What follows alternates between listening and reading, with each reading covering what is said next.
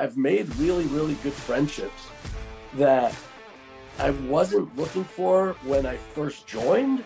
But more than anything, I feel like I've got this huge crew now, all of whom are like approachable and humble and also really excited about the same things that I'm excited about. Whether I do a single other deal or not is now so far besides the point. I just want to hang out and like do fun stuff together.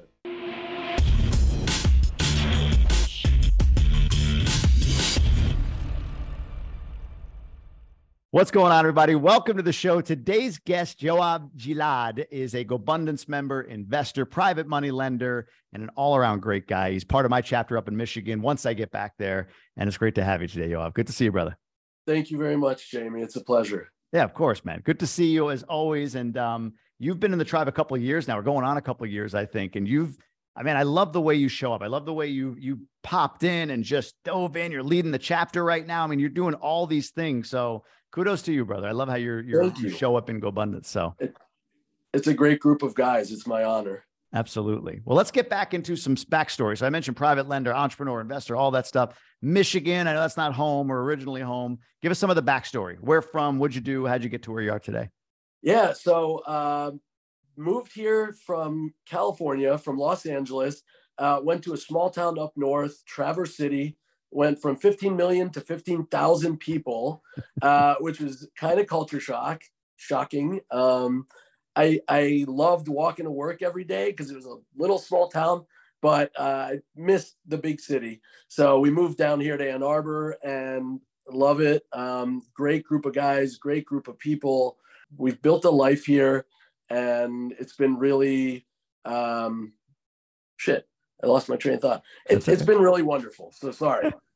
That's all right. Yeah, look, it's a natural move to go from LA to Traverse City, Michigan. I mean, we all get why, but just for those who don't understand why you would do that out there, what precipitated the move from, what is it? Not Sin City, the City of Angels. There you go. To Traverse City, Michigan.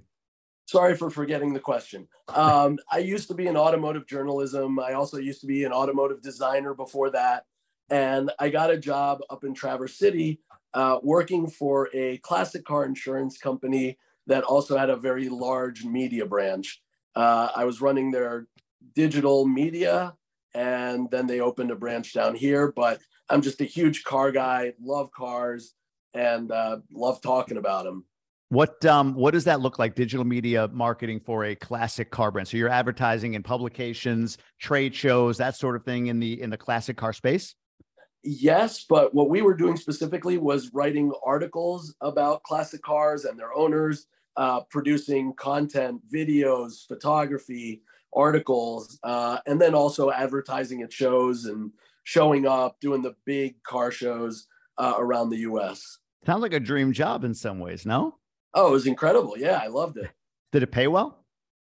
Yeah, it paid very well. And I got to fly on private jets once in a while. And like, it was a lot of fun and just play with cars all day. What was the private jets? Are these clients or the owner of the place? The owner of the place. He had his own jet.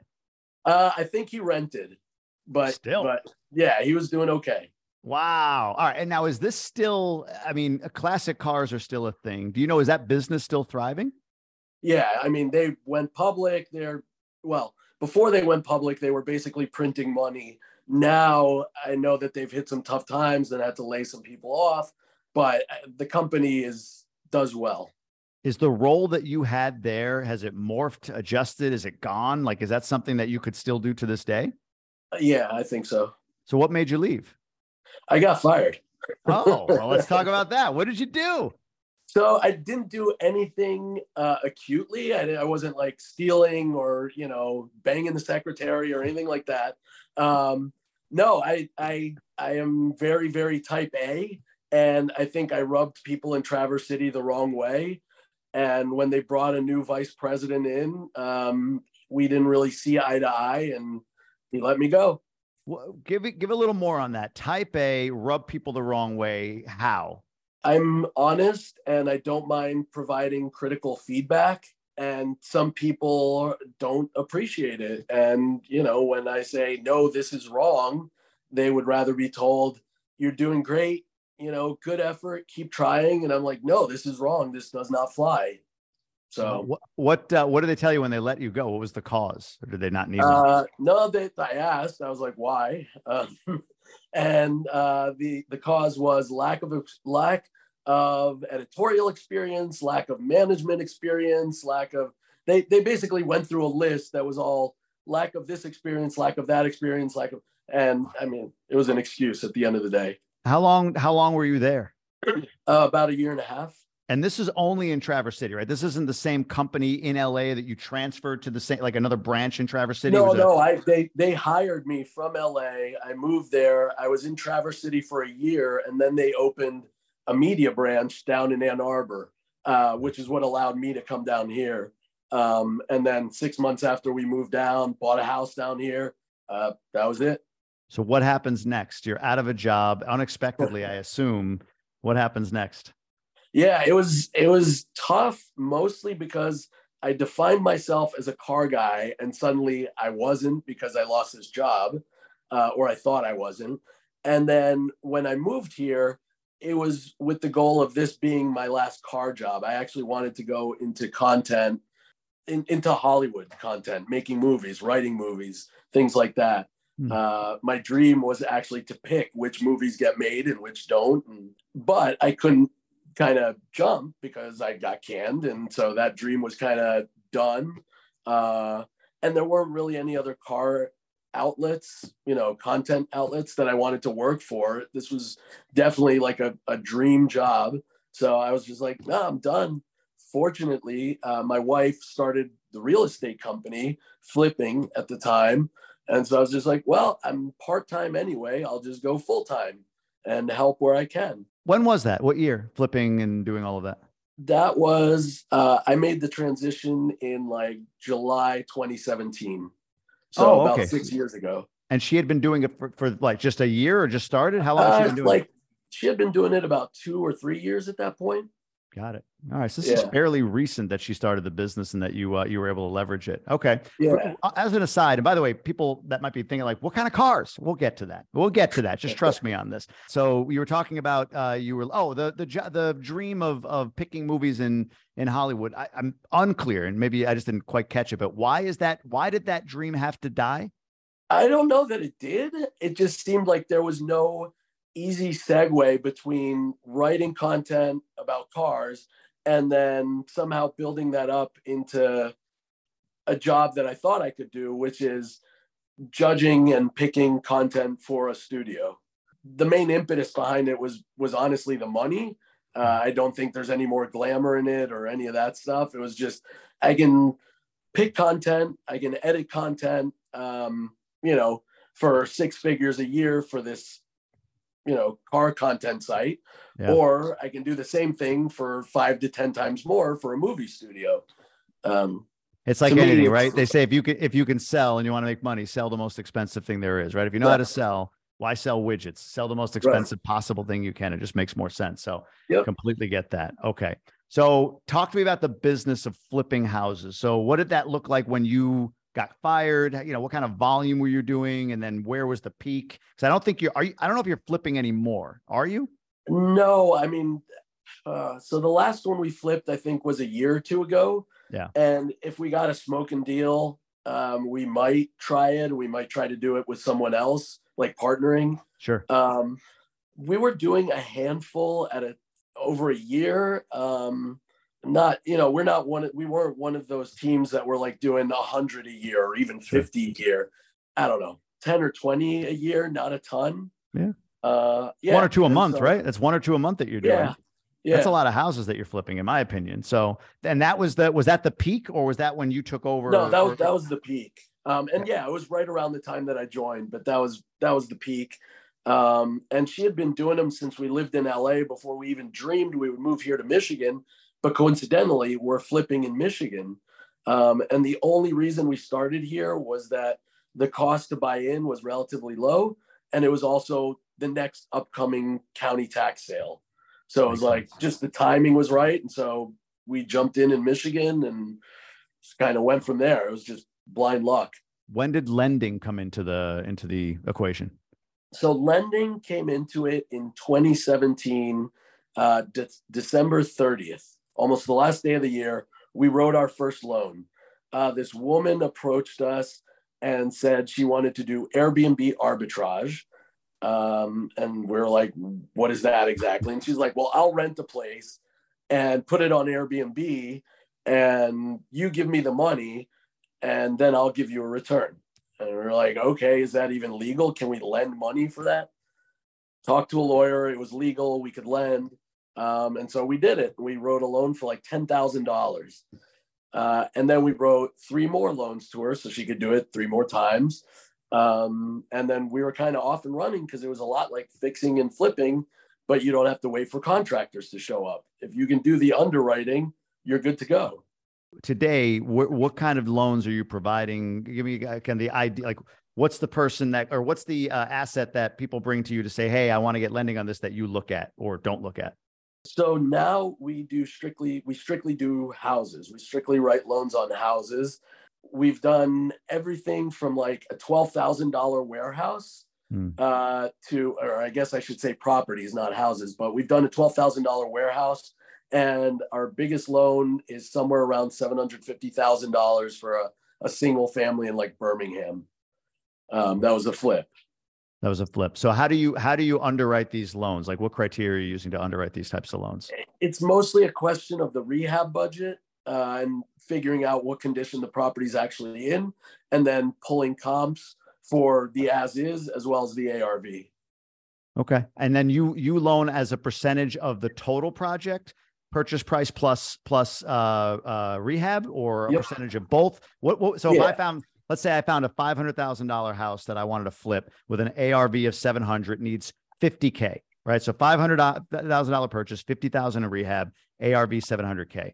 What kind of lending, if I were well-qualified and the property well-qualified, what kind of lending terms do you think I would be able to secure if I'm coming through you? Yeah. So normally on something like that, we'll do up to 85% of the purchase price and 100% of the rehab through draws. It's pretty straightforward. It depends mostly on middle credit score. And we just go from there. Give me an idea of like, so right now, if I went out and got a mortgage on a property, it would be what, 5.56%. I could be a little off on that just as we sit right now. What's the premium, or give me a sense of what an interest rate would be if lending through you or borrowing through you? So on 30-year stuff, because we do write loans on rentals, 30-year loans, fixed rate, fully amortized. Those right now are at about 6.5% base. You're writing fully amortized loans, private loans? So no term? No, 30-year term.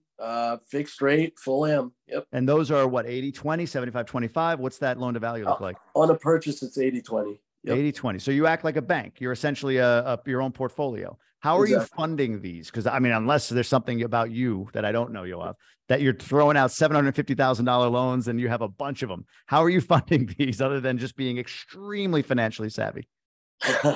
I wish that was the case. I'd like to think it is. It's probably not. We basically write as many short-term loans as we can until we're out of cash. And when that happens, we rely on partners to fund other short-term loans. With the long-term stuff, the 30-year, we have zero desire to hold 30-year paper. So we underwrite it, we originate it, all that stuff, but then we assign it at close to a partner. And so they bring the money, they take the loan, we get a very, very, very small cut. And, you know, we're off to the next one. Do you you don't service the loan at all? Nothing like that after it's closed?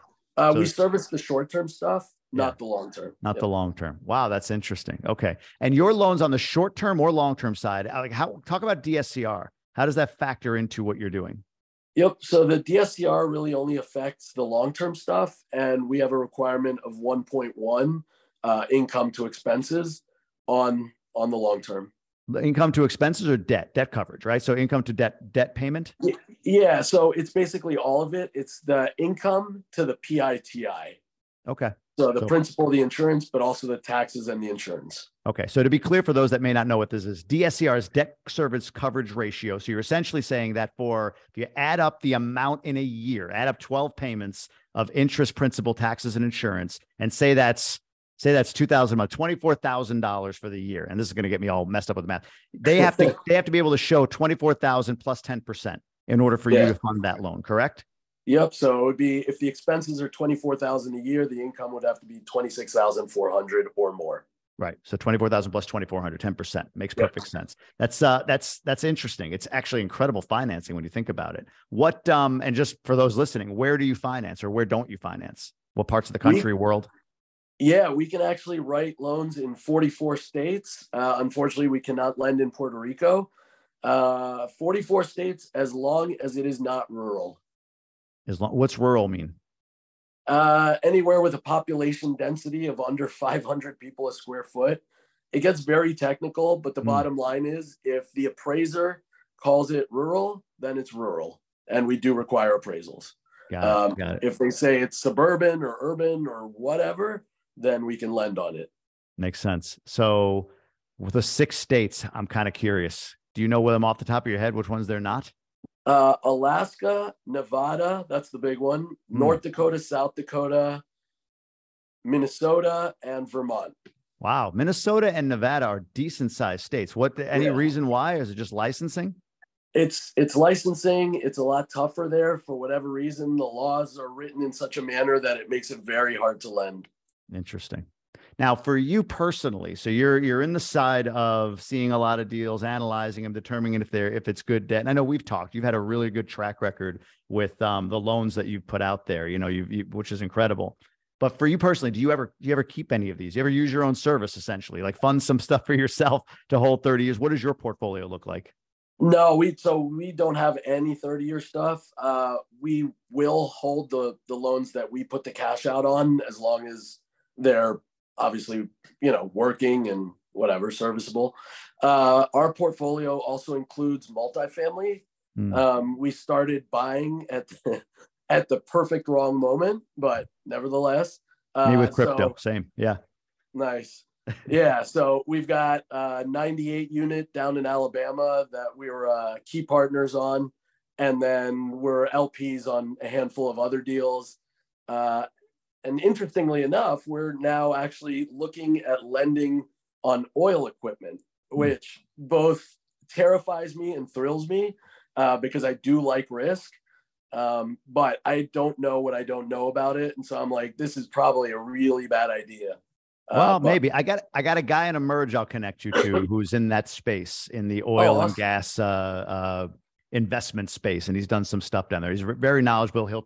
He goes fast, man. I'm like, whoa, slow down. He's a smart guy. So it just kind of flies out of him, but I'll connect you to him because that might be hopefully beneficial and educational. So awesome. Thank you. I love that, man. All right. So investing in multifamily, you mentioned that, it's exact wrong time. That's true. One of the operators I invest with, not a GoBundance person. We just got an email newsletter from them with, kind of like, hey, we're struggling with some of these properties. And, I knew that, hey, they kind of run fast and they could get caught in a debt bubble. But, it doesn't look like the assets are going to go away. You're just not going to get the returns that we initially thought, more likely somewhere between money back and a little bit more kind of thing. Okay. But yeah, it is a tough time in multifamily for sure. But for you, what's the future plan with this then? Not only with multifamily, but are you staying in Michigan? That's a great question. I don't know. In the immediate term, yes. But we are talking about moving back to California. All of our family is out there. And so, having kids here without any real family around is kind of tough. Yeah. So we'll see. But we are planning on growing the business. We are actively looking for a marketing person and a social media person. And so our goal when we started was to become the Rocket Mortgage of private lending. We're still trying to do that. And, I don't think it'll happen in a day, but we're working towards it. Always going toward it. I'm just curious, the political environment, the tax environment in California scare you at all? Or is it, hey, look, it's family. I got to overcome that. Yeah, it is what it is. I don't expect to do a ton of business out there. I'm not moving for that reason. Although the deals are much larger than they are in Michigan, so that would be kind of nice. And they do allow private lending, but I'm primarily moving just for family and for the weather. And Got it. Makes sense. The weather is nice. You can't take that away from California ever, no matter where you are. So Hey, listen up. Are you ready to take your life and business to unimaginable new levels? Not just new levels, but unimaginable new levels. GoBundance is a community for active entrepreneurial men and women who desire to live epic lives. With the GoBundance membership, you'll gain access to high-level trainings, collaborate with high-level millionaire entrepreneurs, get accountability through our GoPods. My GoPod and I have been together for 4+ years. They're amazing, and experience epic adventures around the world. Plus, you get access to Go Wives, Go Couples, access to FamBundance, to continual high-volume deal flow. Join this tribe. Trust me on this. There's a reason I pay my tuition every year. And succeed like you never have before. If you want the results you hear from members who are on this podcast, or even my own results, GoBundance is the pathway. It's as simple as applying and letting me or one of our ambassadors talk to you about what membership looks like at any level. GoBundance.com, apply, and we'll make sure we put you in the right community for you. Join us today. Back to the show. All right, let's dive into some of these GoBundance questions. We are going to, why is it not pulling up for me? We are going to dive in first to questions about the pillars. So as a reminder to everybody, the 6 pillars are genuine contribution, horizontal income, authentic relationships, bucket list adventure, age-defying health, and extreme accountability. Can't believe I got them without thinking. That's awesome. The first question is, in which GoBundance pillar are you, Yoav, crushing it? Oh, man. About 6 months ago, I would have said business. Or I guess that's not a pillar technically. The horizontal side. Yeah, I mean, horizontal income, etc. Now, it's still going very well. So let me answer your question. Where am I crushing it? I think accountability. I do hold myself accountable and I know what I want to achieve. And so I'm okay putting in the work that it requires. Yeah, makes sense. So do you have a, are you in a pod right now? Yeah. Yeah. How does, is your pod tight, like big on accountability, or is it more like, you know, we run things by each other? I think we run things by each other. There are instances where we are very, we hold one another very accountable. Yeah. But then there are instances where we slack a little bit and, you know, it's kind of like, all right, just try better. We don't really penalize each other. So yeah, my pod's similar, you know, and I think you kind of get a sense for when it needs it. Like, you know, hey, you're running in place right now. I got to push versus, right. All right, hey, you know, everybody has a bad week kind of thing. So right. Makes perfect sense. The other question on pillars, in which pillar could you use more support and accountability? Probably genuine contribution. Talk to me about that. I tend to push it off till the end of the year and then just write checks. I don't know that there's anything wrong with that. It always feels very last minute and rushed. Makes perfect sense. I think it's that's a lot of us. I do the same. End of year feels festive. It's time to give, the season, all of that stuff. And, you know, throughout the year, I have a couple of things that we give to on a monthly basis, just like it's recurring, goes like off the credit card kind of thing. Right. But you're right. The majority of what I give and do tends to come at the end of the year. So I feel you on that. Where in your life are you potentially flirting with disaster? Definitely health and fitness. Yeah. So it's just always been a concern of mine. As I've shared freely with a lot of other GoBros. Basically, I was born with cystic fibrosis, and it's a genetic lung disease. And I actually had a double lung transplant about 23 years ago. And so I don't know if I'm actively flirting with disaster, but you never know what could be next. And, you know, especially after a transplant, there are issues of rejection and things like that. And so it's just, it definitely motivates you to think about your bucket list and to live every day as if it was your last, because quite well could be, but you never know. And so it's just something always in the back of my mind. And, yeah. So I worry. I don't know how this works. Could you at 23 years, could you still have your body reject your lungs? Yeah. So I still take immunosuppressants daily. Wow. And there are 2 types of rejection, and there are better people to ask than myself, but there's chronic and there's acute. Acute is what you suffer usually kind of shortly after a transplant, but chronic is just, you know, you've had this organ for a very long time and, you know, your body is just done with it. So, and I don't understand it very well. I've not studied it or anything like that. So I apologize for the. No, no, no. Is there, I don't know the space. Is there a high likelihood or chance or statistical percentage of people that have to have another transplant? There aren't a ton of people. I mean, the statistics on people who survive more than 5 years after a lung transplant it's not statistically meaningful. The population group. Yeah. When I went through it in 2000 and I asked, what are the survival numbers? And they're like, well, we have 1 year and we have 5 year, but there aren't a lot of 5 year. And so it really doesn't mean anything. So forgive my ignorance on this. CF, cystic fibrosis, creates, I don't know, like fluid in the lungs, phlegm in the lungs and everything. Right. So it's sort of like you're drowning in your own body, essentially. Is that a fair way of putting it? Yeah. Yes, you're 100% right. The real issue is that it harbors bacteria, and so it causes infections. And the real issue is that those infections cause scarring. And so slowly over time, your lung capacity diminishes because they're not viable lung cells, they're scar tissue. And so you basically slowly suffocate. Wow. You, how does this show up? I mean, you're taking the immunosuppressants, you had the transplants 23 years ago. Aside from that, does it show up in your life on a daily basis in any way? I mean, there have been a lot of side effects that I have to deal with. Like I became diabetic. That's a thing now. So I have to take insulin and I have to take medications, and I've broken both of my feet on different occasions because now I also have osteoporosis. And so a lot of other things happen, and it's kind of like it's a quality of life question. Like, whereas before, before the surgery, I could barely go up a flight of stairs. I was on oxygen all the time. There was no question I would have been dead within a year had I not had the surgery. But because I had the surgery, now there are all these other things that can happen.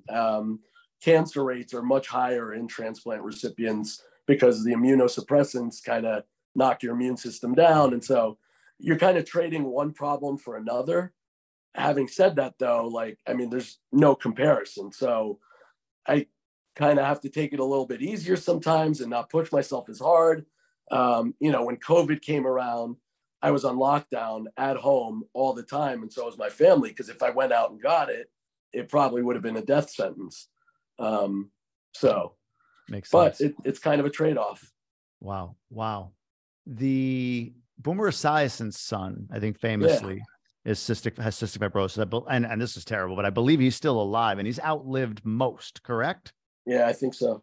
I feel like in listening to that story at some point, and I don't know if you follow this at all, but it's almost as if he's alive because, almost like months before or a year before, whatever might be the end for him, new technology or new breakthroughs are happening in that space. What's the state of it right now? Do you have any sense of that? Like, where is cystic fibrosis treatment today, say versus when you were younger and going through what you were going through? Yeah, so it depends very, very heavily on the mutation in the genes, and there are different sort of variants of cystic fibrosis.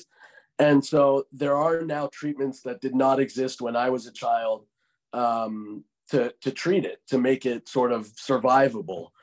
However, those treatments do not work for 100% of the CF population. They work for, I think, like 95%, but there's still a small segment that is in trouble still.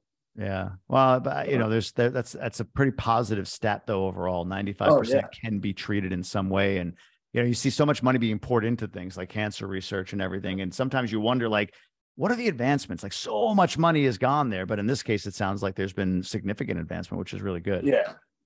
It's interesting. It's been huge. Yeah. Wow. Now, thanks for sharing that, man. Thanks for opening up on that. All right. In what specific way has GoBundance impacted your life? Oh man, I remember when I joined, I was like, all right, I'm going to try it for a year, and who knows, maybe it'll work, maybe it won't. Whatever that means. I wanted to get into it because I thought it would help me do a lot more deals. And I was, more than anything, I think I wanted a lot of deal flow. And it's done that a little bit, not a ton, but you know, I've done some deals because of it. Yeah. But more than anything, I've made really, really good friendships that I wasn't looking for when I first joined, or I wasn't thinking about when I first joined. But more than anything, I feel like I've got this huge crew now, some of whom I know better than others, but they're all kind of open to meeting and to being friends. And so I think that's been the biggest difference, especially coming out of COVID. You know, I went through this period of feeling basically alone for 2 years or whatever it was, a year and a half. And then shortly thereafter, I joined this group where it was like, you know, you go to an event and there's 100 guys, all of whom are like approachable and humble and, you know, also really excited about the same things that I'm excited about. And so it's just been awesome. And like, whether I do a single other deal or not is now so far besides the point. I just want to hang out and like do fun stuff together. Yeah. You've shown up to so many events, man. I've been honestly, like I said, it's like, wow. Like you said, when you joined, I could sense that, right? It was more of a, I'll check this out. I've heard good things. Yeah. I'm sure it's good for business. So why not? I'll invest the 10 or 12 grand or whatever it is.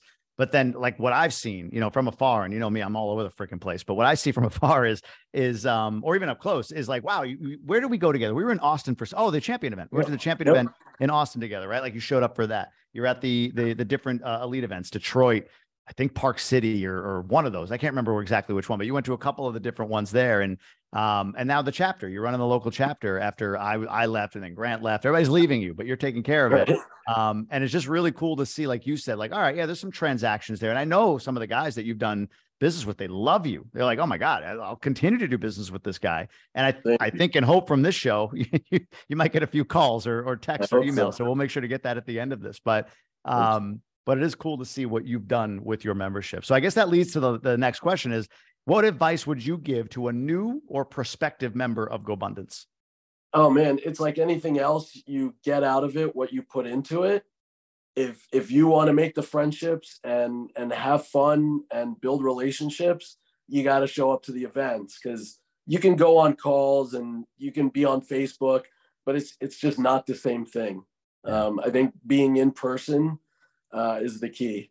Yeah. Agree. I actually really, really miss, I think I said that in the WhatsApp recently, like moving back to Michigan, no bullshit. Like one of the three things that is really, really appealing about it is being able to get to the local chapter again and just, you know, seeing the guys, you know, like Brent has a lake house not too far from where I live. We've gone up there a few times, you know, just that camaraderie. I mean, I'm literally on an island, you know, down here. So, it'll be nice to get back and see everybody.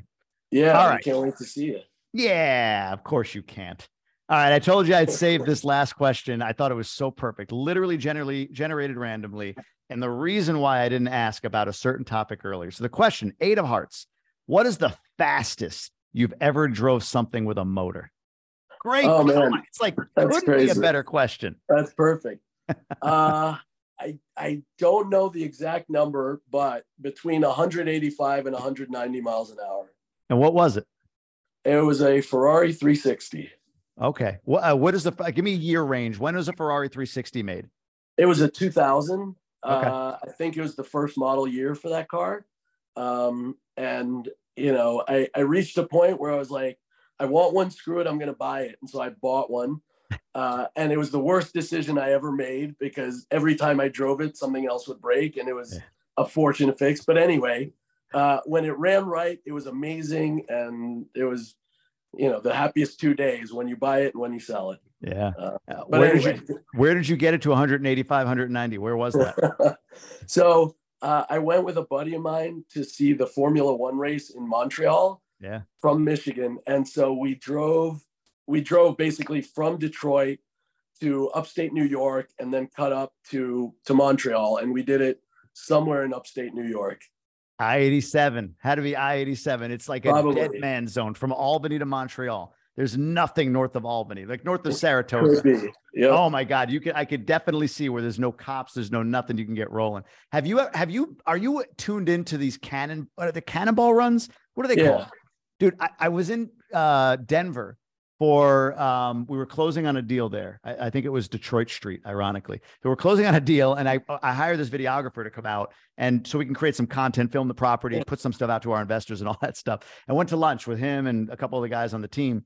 And this dude's a cannonball run guy. He's like the third fastest in the country or something. Oh, wow. No shit. And the stuff he went through, like they went from New York City to LA in 29 hours, 30 hours, something like that. And they have spotters like up in front. So they literally, it's like three in a car. They have like bathroom. They have three stops for gas and bathroom. So they have to like piss in bottles the whole way. They rotate the seats and sleep. They're going like 200 miles an hour or whatever.